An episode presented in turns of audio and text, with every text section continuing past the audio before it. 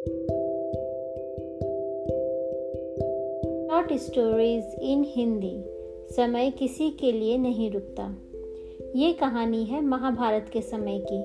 महाभारत के युद्ध के बाद युधिष्ठिर ने राजा के रूप में शासन करना शुरू किया। युधिष्ठिर अपनी दानवीरता और उदारता के लिए प्रसिद्ध था। जो कोई भी दान पाने की इच्छा से युधिष्ठिर के पास आता, वह कभी खाली हाथ नहीं लौटता।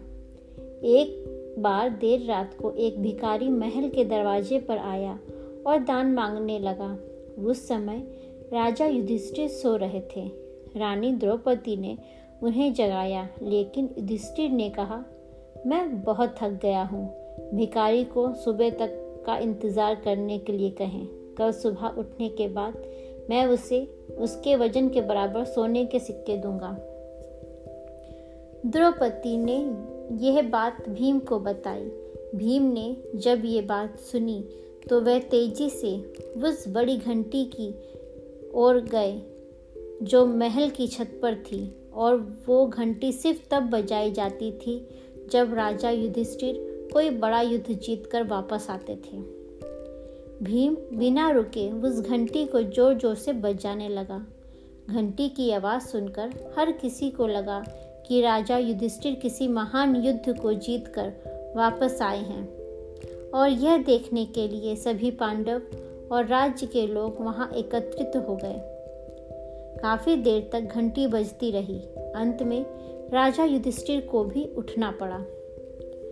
गुस्से में उन्होंने भीम से पूछा, तुम इतनी रात को घंटी क्यों बजा रहे हो?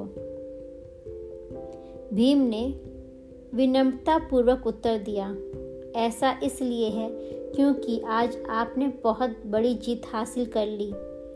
ये सुनकर राजा युधिष्ठिर चौंक गए और पूछा, ये तुम क्या कह रहे हो? भला इतनी रात को मैंने कौन सा युद्ध जीत लिया? भीम ने उत्तर दिया, बड़े भाई, आज आपने समय को ही जीत लिया है। आपने महारानी से कहा कि भिकारी को दान कल सुबह मिलेगा। आप ये घोषणा तो कोई तभी कर सकता है जब वह समय के साथ जीत हासिल कर ले। क्या आपको यकीन है कि कल सुबह तक आप दान देने के लिए जीवित रहेंगे? और या फिर ये भिकारी इसे प्राप्त करने के लिए जीवित रहेगा? ये सुनकर युधिष्ठिर को भीम की बात का एहसास हुआ और उन्होंने तुरंत उस भिखारी को अंदर बुलाया और उसे दान दे दिया। इस कहानी से हमें यह शिक्षा मिलती है। हम सभी के पास लिमिटेड टाइम होता है और कोई नहीं जानता कि आने वाले कल में क्या होगा।